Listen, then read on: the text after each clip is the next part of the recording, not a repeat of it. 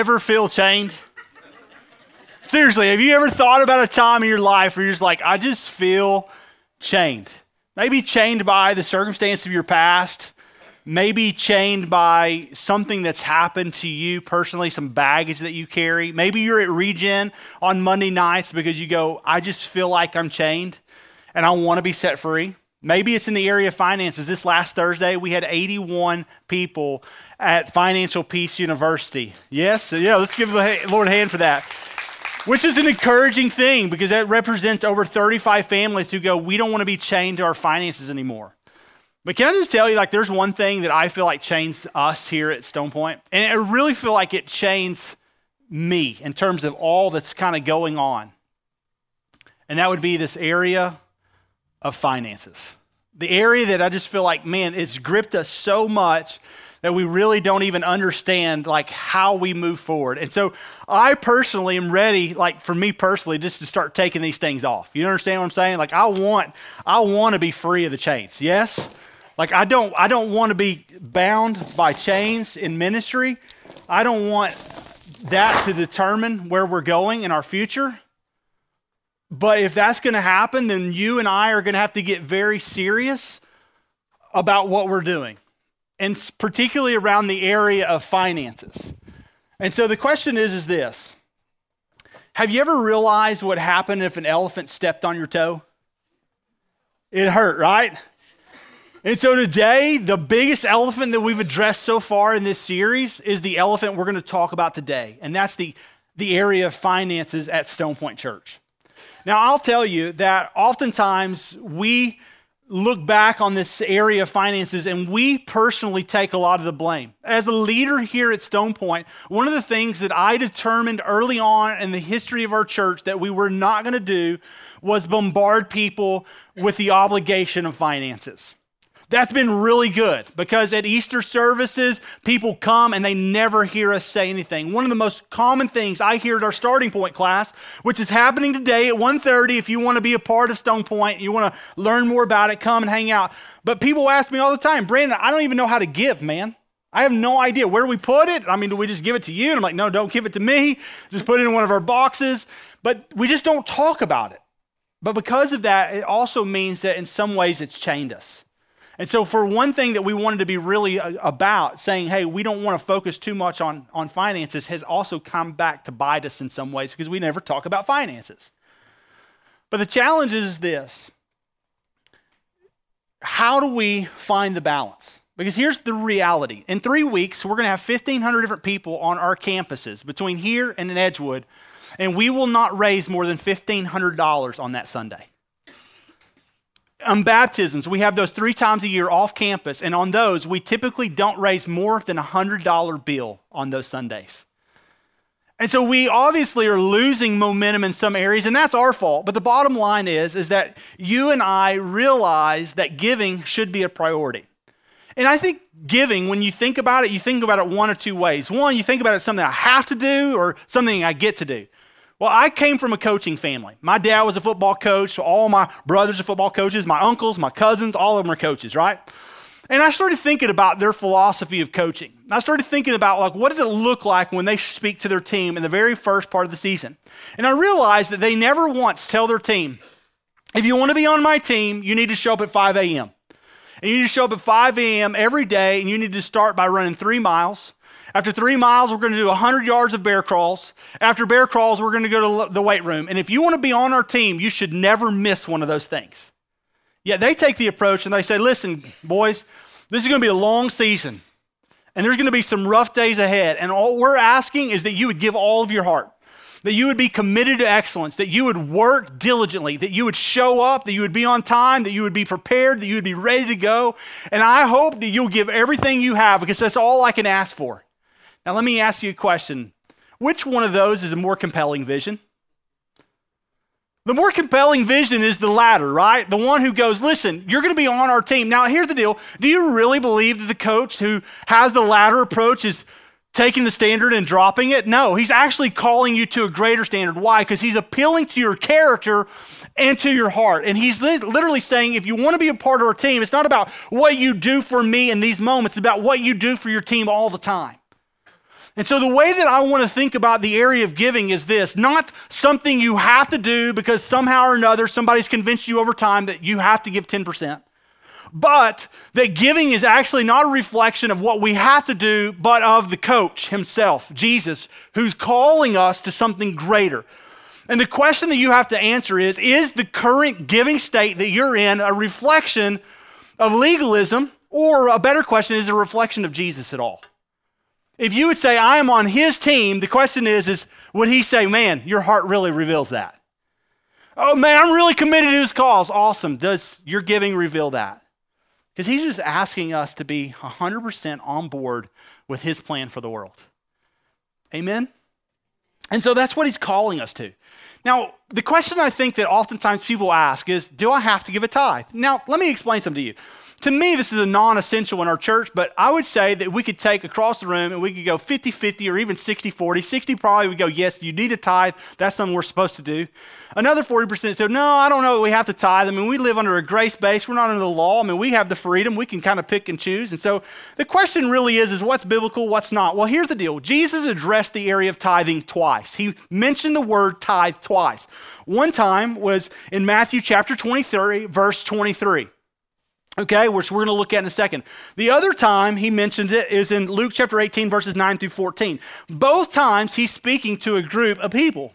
I bet you can't guess. The Pharisee.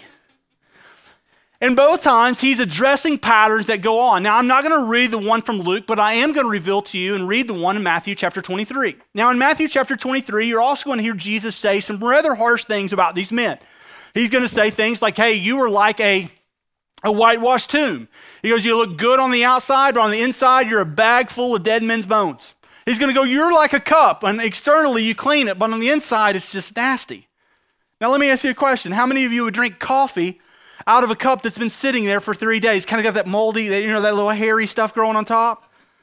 Yeah, you wouldn't, right? And he goes, That's what a Pharisee looks like. And so then he addresses in, in Matthew 23, verse 23, this very thing. And he had, he's going to hit them head on with this idea of a tithe. And look what he says. He goes, Woe to you, you scribes and you Pharisees, you're hypocrites. Why? Because you tithe mint and dill and cumin, and you've neglected the weightier matters of the law, justice and mercy and faithfulness. These you ought to have done without neglecting the others. You blind guides, straining out a gnat and swallowing a camel. You go, well, I don't even know what Jesus is saying there.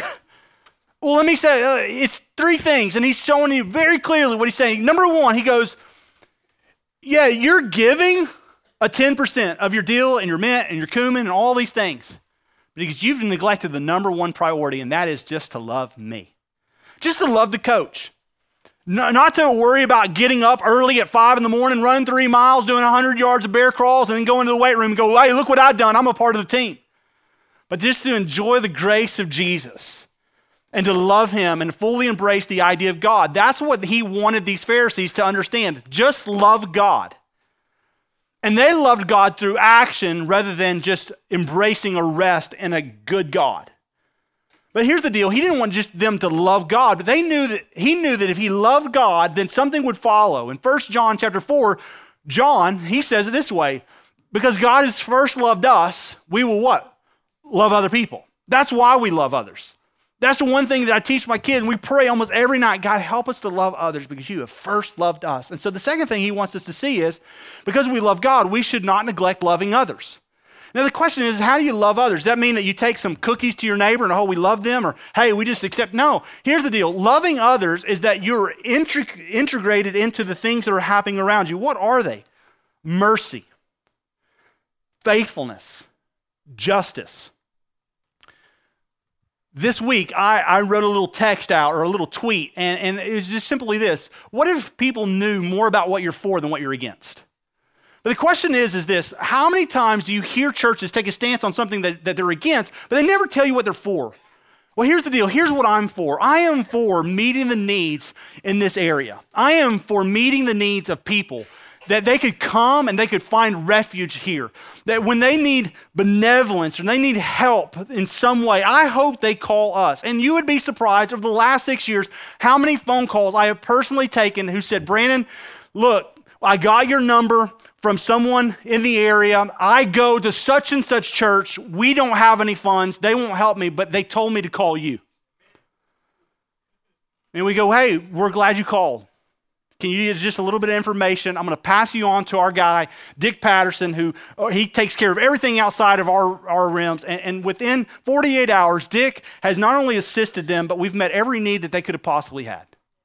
Now, there are a handful of cases we don't meet a need, and that is when we feel like you are taking advantage of the system. But outside of that, we are pretty generous. I cannot recall a time where someone genuinely had a need that we've ever told them no. And I want to be known for that. I want to be known for that. And the Pharisees didn't. They wanted to be known for tithing on the 10% of mint, cumin, and dill. They didn't want to be known for loving God and loving people. They wanted people to live up to their expectation as opposed to us loving God and us figuring out what it looks like to other, love other people. Understand? But here's the deal Jesus says you should love God, love mercy, love justice, love faithfulness. And then he says, but guys, Pharisees, don't neglect to do the former. So he's not tossing out the idea of the tithe. He's just saying make sure that the tithe is in priority. And here's why. Typically, people look at the tithe one of two ways. One, there's many of us in here that today we go, I tithe and I give 10% so I don't have to serve anywhere in the church. And I've been there, I've done that. I served when I was younger, it's time for someone else to do it. That's unbiblical. And it's a very bad idea of the tithe. The second is something similar, and that is I don't tithe money, I tithe of my time. And so I serve a lot, and, and I just serve and serve because I don't think I need to give. Well, Jesus goes, no, you have to throw both those out of the window. Here's why. Because when you love God, love other people, he goes, you're going to have the heart of the coach. When you have the heart of the coach, guess what? You're going to show up and you're going to give to the cause. Agree? Amen? That's what Jesus is trying to say there. And so the deal is, is this. You go, okay, so are we supposed to tithe? Well, Jesus is addressing who? Pharisees in both cases. So, what about us? Well, here's the deal Jesus has a lot to say about the area of finances, but the two times that he mentions the word tithe, which means literally a 10%, which most of us grew up in church learning, like, hey, if you don't give 10%, you're not a good Christian. Well, what does Jesus say about it? Well, he goes on in Luke chapter 3, verse 11, he says this, and he answered them Whoever has two tunics is to share with him who has none, and whoever has food is to do likewise. What's interesting is you read that closely, that's not 10%, that's 50%. If you have two, give one away. In Luke chapter 19, verse 8, and Zacchaeus, he stood there after his conversion. Behold, Lord, the half of my goods I give to the poor. And if I've defrauded anyone of anything, I restore it fourfold. Zacchaeus goes, I'm going to give half away. Again, 50%. And I'm going to pay restitution 40% of all the people I've stolen. Wow. How many of you are there in your giving? Records indicate nobody should have raised their hand, including me. But Jesus, he raises the bar, doesn't he? Hadn't he always done that? I mean, he seemed to do that on lust, he seemed to do that on everything. I mean, he seemed to do it on sin. Hey, if your if your hand causes you sin, cut it off. I mean, he's always raising the bar. In Matthew chapter 19, verse 21, there's a rich young ruler who comes to him and he goes, Jesus, I've upheld all the law. And Jesus goes, Oh, that's fine. That's awesome. And then Jesus says to him in verse 21, if you want to be perfect, go sell all you possess and give it to the poor, and you'll have treasure in heaven. Come and follow me. He goes, Give 100% away and come and follow me. Wow pretty high standard. Luke chapter 14, verse 33. So therefore, any of you who do not renounce all that he has cannot be my disciple. Jesus gives the idea that you should leave everything, come and follow me. In Acts chapter 2, verse 44, you see the early church. We referred to it last week when we were talking about community in our journey groups. In verse 44, all who believed were together and had all things in common. They sold their possessions and their goods and they distributed them all as they had need. So do you see that? They had all things in common. They sold all their possessions and they gave all of them as all had need. All, all, all, all. Pretty big bar, right? Acts 4:34. There was not a needy person among them in the early church, for as many as there were possessors of lands or houses, they sold them. They brought all the priests proceeds, all again, of what was sold, and they laid it all at the apostles' feet. All, all, all. 2 Corinthians 8, 2 and 3. For in the severe test of affliction, their abundance of joy and their extreme poverty have overflowed in the wealth of generosity in their part. For they gave not according to their means, as I can testify, but they went beyond their means of their own accord. The Macedonian church, they were going to give to the early church in, in Jerusalem. And, and they go, hey, we're going to raise a fund. They called the Philippian church to be a part of it as well. There were churches like Corinth who were backing out of the deal. Oh, yeah, we'll do it. They back out. And guess what? They go, they gave beyond their means. Again, a high value, right? Paul, did he ever mention the word tithe? Is it ever uh, in, mentioned again? No.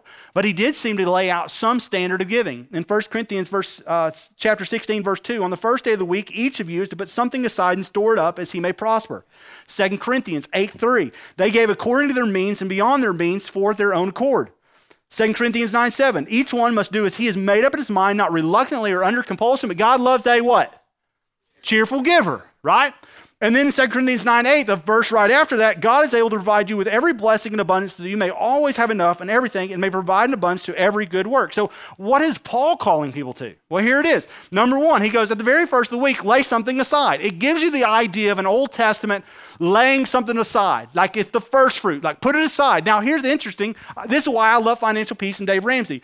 The very first line of the budget is, what are you giving away?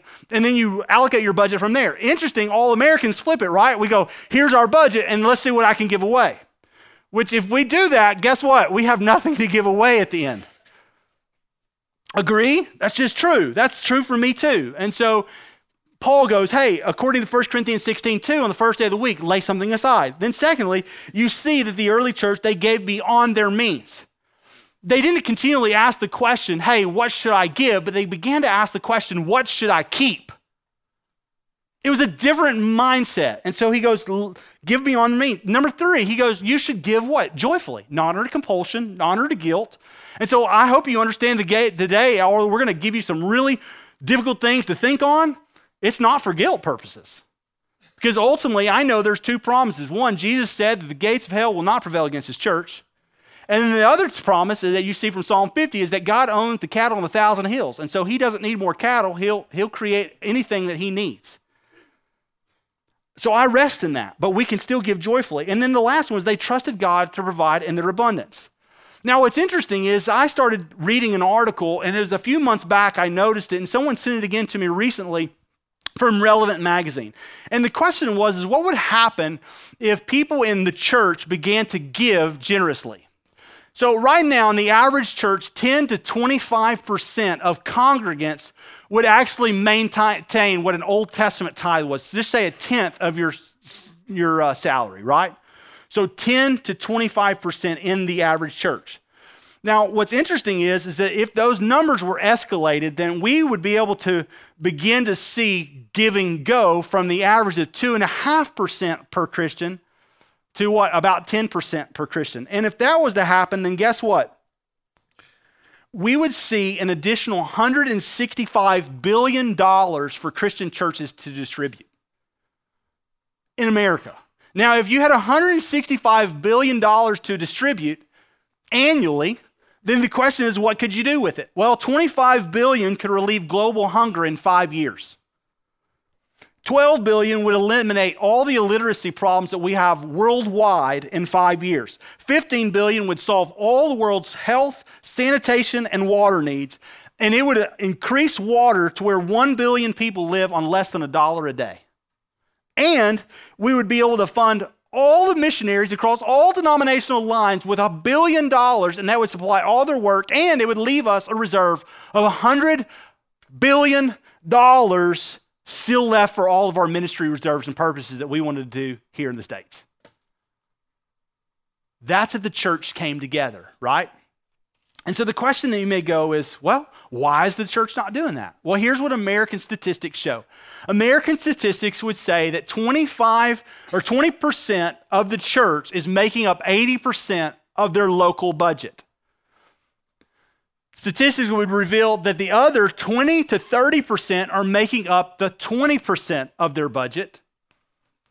And there's 50% of all congregants that are not giving anything recorded within the local church. Pretty alarming, right? And of course, as the leader at Stone Point and being an optimist, I'm like, I know that's not the trend here. And then I had our financial team start digging in. And guess what? It's not that bad, but it's pretty darn close. Adults by number. The statistics I'm going to give you today are based off of 655 adults, which is basically our average adults per weekend. It's not all of our adults because this month alone, we're going to have a thousand adults on both of our campuses. But let's just take conservative figures that you see that we're accurate on everything we say. Numbers by adults 25% of our adults give 75% of our budget. The other 25% of our adults make up the other 25% of our budget. And 50%, one out of every two adults or families in here, I could pick and choose, and there is no recorded gift to date this year towards our annual budget. Now, of course, we do have cash, and not everybody earmarks that cash. And so we are taking that in to account. So let me give you a better picture based off the cash we received in our annual budget. I think it's better to say that 25% of our adults make up 75% of our annual budget. And then you could go as far as to say 30% give up the remaining 25 and that leaves 45% of our adults, which is still statistically alarming that don't give anything at all. Understand? You got your head around that? Okay, well, it's just the beginning. Here we go. Of the 25% that make up 75% of our budget, so one fourth of the adults that make up the majority of our budget, only 16% of them give above the median income in Van Zandt County, which is currently $47,000 annually. Now let's just break those down by comparison. 47,000, 10% of that is what? 4,700, okay? It's simple math, okay? That's 10%. That would be $392 a month or $90 a week. Got me? That would be if you based it off that. Now, let me show you numbers by campus. Right now, our Edgewood campus, nine miles down the road, they make up 25% of our, our numbers, meaning they're 25% of our overall church in terms of people, and we're 75% in terms of people, which makes the point that if they're 25% and we're 75%, we ought to carry 75% of the load here, and they ought to carry what? 25% of the load there. So here's the Edgewood campus. 25% of the load is $190,000 on a $760,000 budget, which is our budget for this year. That would be $3,654 a week or $23.57 per adult. You got that? Yes? Shake your head, yes. Good. I know I just wanted that. There's a lot of stuff, right? So the, the deal is that would be 25% of the number. On Edgewood right now, that campus, they are giving 14% of the budget, which equates to $2,046 per week, both in person and online, all gifts received which brings the account to 106,392 annually and $13 per person per week. Okay? Wills Point campus. You guys make up 75% of our church, but you're giving 86% of the annual budget. Okay? 86% of the annual budget makes up $653,600 and it equates to $25 per person.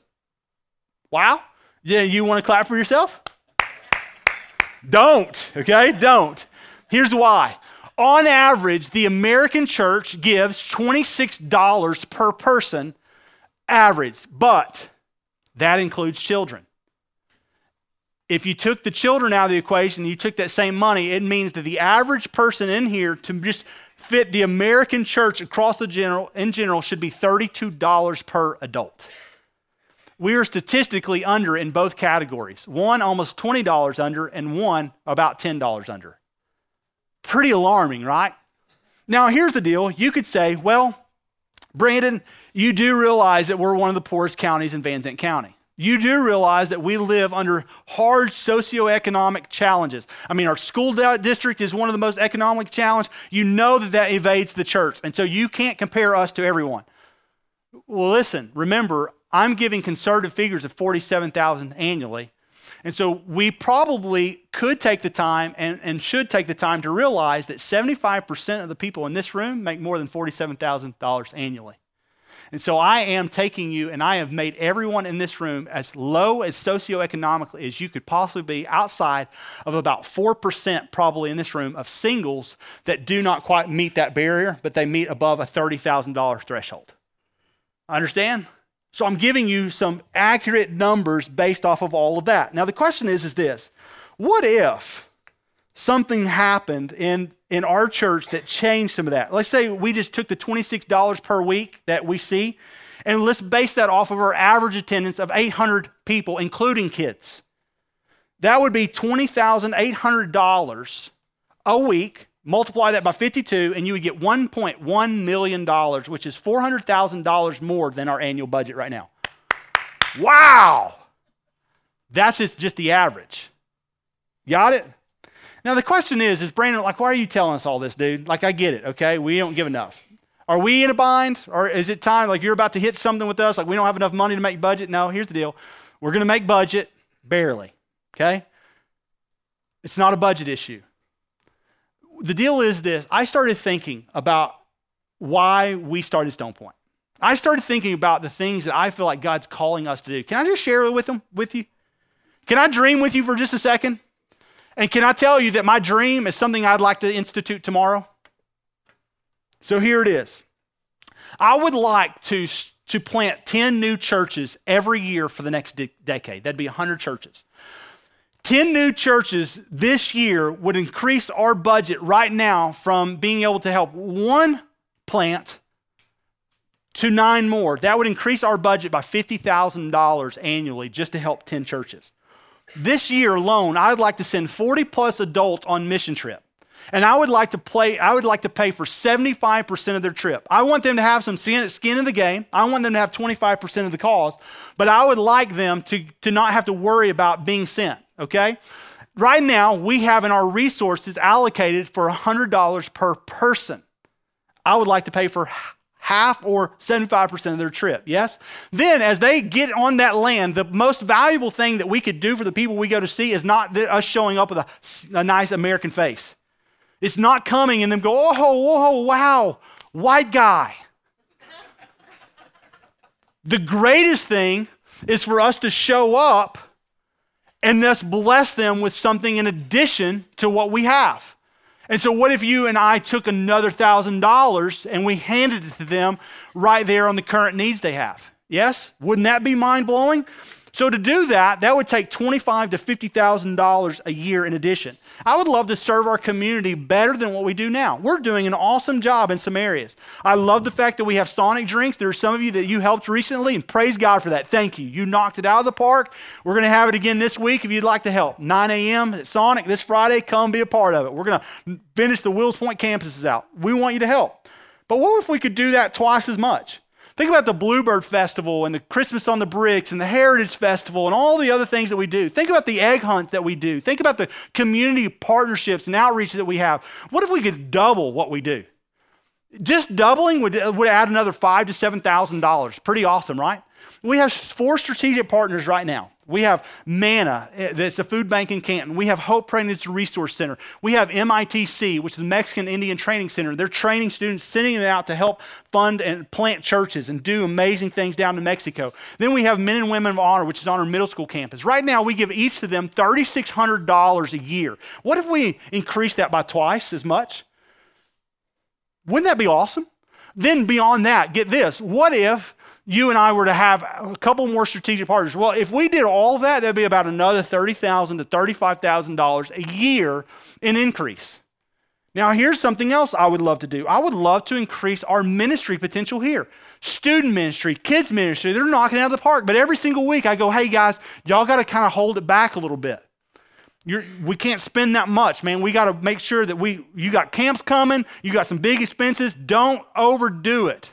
And I'm constantly having to go, hey, don't overdo it. Don't overdo it. But what if I said, hey, what's the greatest thing you want to do for our kids' ministry, our student ministry? Hey, what do y'all want to do in regen? How are we going to reach more people? Hey, what about regener- uh, regeneration, moving from not just that, but to merge, helping premaritals? What if we offered re engage for married couples?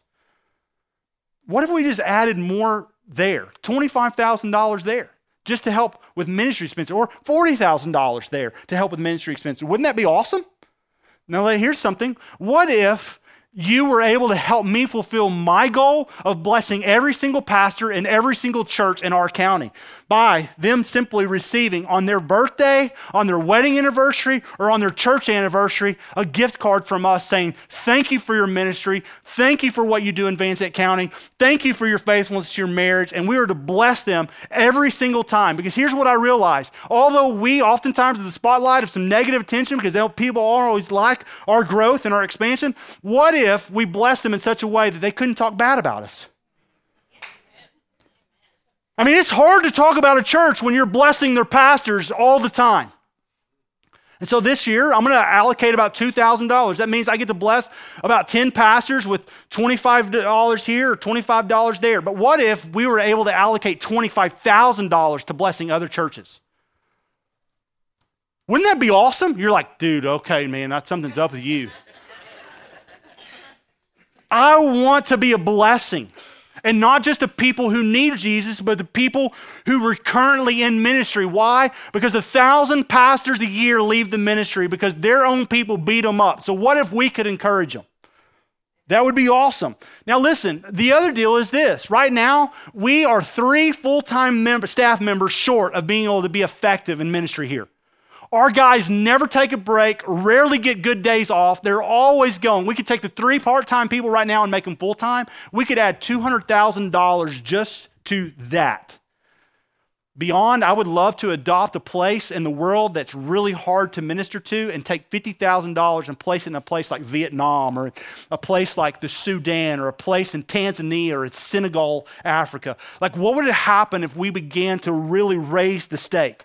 And then beyond that, here's a brilliant idea that just came across me not too long ago. What if we just allocated in our budget expansion costs so we don't have to come to the church and go, hey, why don't we raise some money to do this? Unfortunately, we're six years in, but right now we should have $100,000 in our budget annually just to help with Edgewood campus and help do some of the things that they need to do and help add on places here because we always have lacked space here. The problem is, all that would cost us a little over $500,000. Wow. $760,000 budget. And to add that would what be $1.2 million would be what we need. Can I remind you though of something? Look at these Van Zandt County numbers with me one more time. I just want to make sure that we see this accurately. 47,000 annually, got it? That's 4,700 a year. That's $392 a month or $90 a week. Yes? Now, conservatively, we're going to take those numbers, that 655 that I gave you earlier, the adults we're basing off of. Now we're going to divide that by two and add a few because not everybody in here is married. There's some singles in here that contribute to our cause every week. But just conservatively, let's say there's 350 families that could give $90 a week. That would be $26,000, right, a week. And it'd be $1.6 million in a year. Would that allow us to accomplish all we want to do? And more, right? And here's the deal that's based off of $47,000 median income. And so here's the hard facts. You ready for them? Our financial issue is not money related. Do you understand? Our budget is $760,000. That brings it down to $14,615 per week or $22 an adult.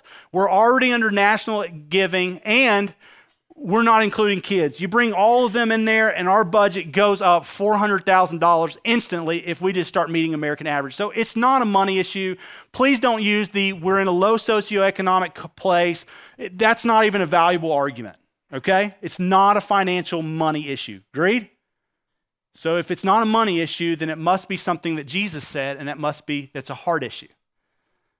And so Jesus says it in Matthew chapter 6, verses 19 through 21. Don't lay up for yourselves treasure on earth where moth and rust destroy and where thieves break in and steal, but lay up for yourselves treasure in heaven where neither moth nor rust destroys and where thieves do not break and steal. For where your treasure is, there your heart will be also.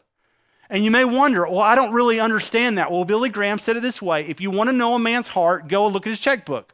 The problem is, is that no one in America writes checks anymore. 80% of Americans this month won't write one check. So here's what I need you to do I need you to start giving online and I need you to recur it. Why? Because that makes up for all of our challenges when we're not here on Easter. It means that you're not going to write a check, right? But the bottom line is this you go, I don't really know where my heart is. Follow your bank account, it'll show you. Do you love stuff? Do you have a hobby? Do you have an addiction? Do you love your kids' soccer and their baseball? I mean, you just follow it, you'll find it. Because Jesus says, where your money is, there your heart is also. That's where your treasure is. Now, see, here's the deal, too. People say all the time, like, Brandon, if, if we just had a board, though, and we knew what we were supposed to give every single week, and we could just track that, then I would know when we were short and I could make up the difference.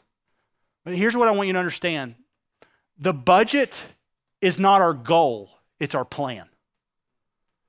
In every single church, they've made the budget the goal. Our budget is our plan. It helps us see where we're going, but it's not our goal. Our goal is to align our heart with our coach and to give everything we have, both of time, talent, and treasure, to make a difference for him globally, all across the world, all across our nation, all across our state, and all across Van Zandt County. That's our goal. And I think we've been asking the wrong question. Should I give off of this or should I give off of that? The American average is 2.5% per person. Most of us in here aren't doing that. And so the question is, is where do we go from there? Well, we, uh, we start with knowing where our heart is. And you base it off of number three. Our heart issue, I don't think is because we're bad people. I don't think it's that you don't want to be a part of it. I don't think that's it. I think it comes down to a trust issue. At the deepest level, it's a trust issue. God is going, I want you to trust me with all that you have. I want you to trust me with what you're doing, and you need to watch me do what only I can do. And in Malachi chapter 3, he told those believers in the Old Testament, he said, Look, bring a full tithe into the storehouse, whether it be mint or dill or cumin, whatever, right? Whether it be what you're banking now, that there would be food in my house, and thereby put me to the test, says the Lord of hosts. I, if I will not open the windows of heaven for you and pour down for you a blessing until there is more need, he goes, Test me. It's the one thing that God encourages us to test him on is this area of giving. He goes, Watch and see if I don't take and do more with that 10% than you could have ever done with 100%. And see if I don't do more with your 90 than you could have done with your 100. Watch me, test me in that. So the deal is, is this it comes down to a trust issue. Are we going to trust our coach? Is he good? Is he benevolent? Is he going to take care of our needs? And I think he will. And so it leads us to our next steps. When you came in today, you got a card. And here's what I want you to understand. If you have this card, if you didn't get one, you can get one before you leave. But here's what I want you to hear. Listen, if you don't hear anything else today, I want this card back. Two weeks ago, we encouraged you to start praying for three people. And you know how many cards we got back? About 20%. Most of them are on the ground like that. I don't want that. I am asking, I am begging, I am pleading. Will you please, please drop that in the box when you leave? There's going to be two men standing there with baskets. You can stick that in there. And all I'm doing is asking you to take one next step. 50% or 45% of our people in here, you need to go from giving nothing to giving something. Last night, you bought two, two and a half gallons of Blue Bell. Costed $12, right? Help us help you, okay? You save the $12, we'll help you save the calories. And get this if every single adult in our entire congregation did that, $12 extra in one week. Just something, not huge, your Sonic drink, your four lattes, whatever. Our budget would increase $170,000 from Blue Bell money in one year. So just go, I'm going to give something. Understand? Like, I'm not asking you to go, hey, I'm going to give 10 or 12. Or, no, just give something. Just give something. Fine. Is it $5? Is it $10? Is it $12? Just give something. The next goal, there are some of you that you're giving something. You give $25 a month. or, or you give $10 a week, and that's great. We praise God for it. But here's what we want you to do we want you to take a step forward to significant giving. Significant giving, think of it as a percentage. If you make $47,000 annually, like the median income, just go, I'm going to give 1%, or I'm going to give 2%, or I'm going to give 4%. Just find a level in there that you feel comfortable with and go, I'm going to start giving there. Okay? And that's a huge step. Now you could go, well, Brandon, I don't know, man. I mean, is that is that really biblical, man? Are you really calling it anything there? Um, yeah, if they're not given anything, you're calling them to a lot. And I think Jesus is very pleased with that step. And I praise God for it because you're helping us make a difference. There's some of us that you're giving a small percentage, and it's time for you to be a threshold giver.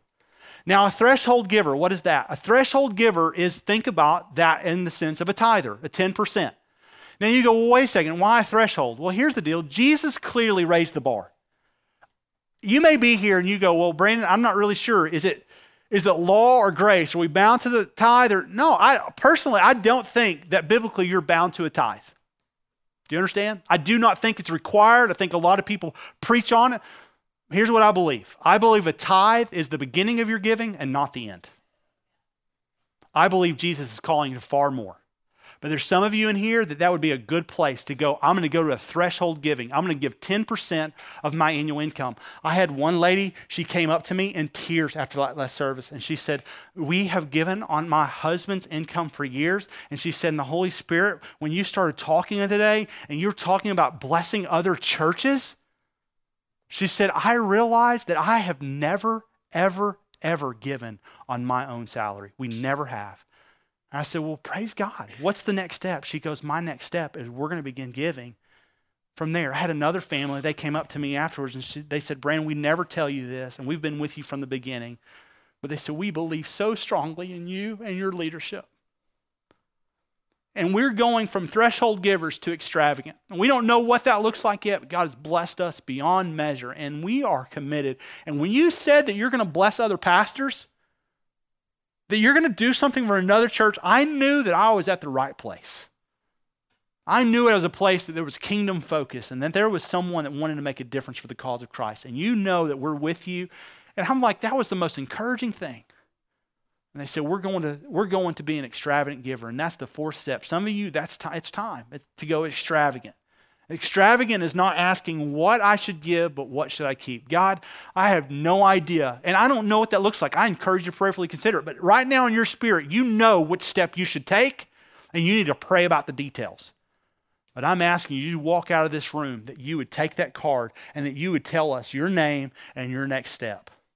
And then also know that when you walk out of these doors and you don't drop a card, we already got your name tag, so I know who didn't do it. Yeah, baby. I promise I have better things to do and I will not go to that effort, okay? But prayerfully, like, understand that you don't have to pray about your next step because it's biblical. But you may need to pray about how that works in your next step. So just tell us your next step. But will you help us make a difference? Guys, we can do far more. Let me address one other quick thing as the elephant in the room, right? People ask in the Edgewood community, when are we going to build a building? When, when, when are we going to do something there? And I want you to hear two things. Number one, we are a church of two locations and one people. And you may have heard, oh, wow, they're only carrying 14% of the budget. They're giving spot on what our people gave when we were at the same size in the first year. So, what's happening over there is not alarming, but it needed to be brought to attention. The second thing is if we are one church, two locations, it means we're going to help them get into a building.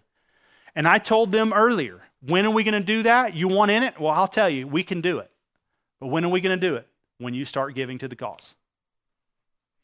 If the bar's not raised, it's cheaper for us to stay in a school There's going to come a day where Edgewood ISD goes, hey, we don't want you in our school anymore. They have been gracious to us.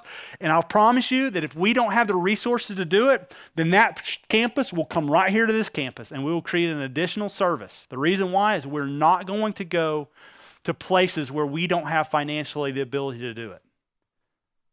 Understand? But at the same time, we can help them. And not only can we help them, we can help us expand. And the, what I'm telling you is this we don't have to put a precedence in buildings, we can put a precedence on people and still build the resources we need to do ministry. Because at the end of the day, isn't it nice to have something over your head? Yeah? Do you love the cool air conditioning? Yes? Agreed? All of that takes money, but we have the ability right here in this room on this campus and with Edgewood to do far more than we could ever ask or imagine God to do. And it would simply be when we started giving because He has given so much to us. Amen?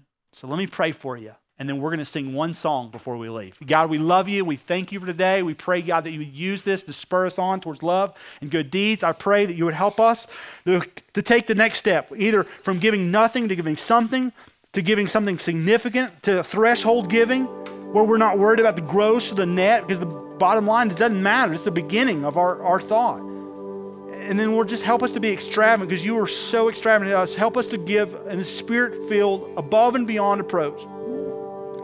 Whatever our next step be, may we know that it's not less of a next step than others. So, God, call us to take the step you want us to. And then, the Lord, help us to move from emotion to conviction, a deep seated, rooted decision in which we follow you and we become obedient to you. We love you and we thank you. In Jesus' name, amen.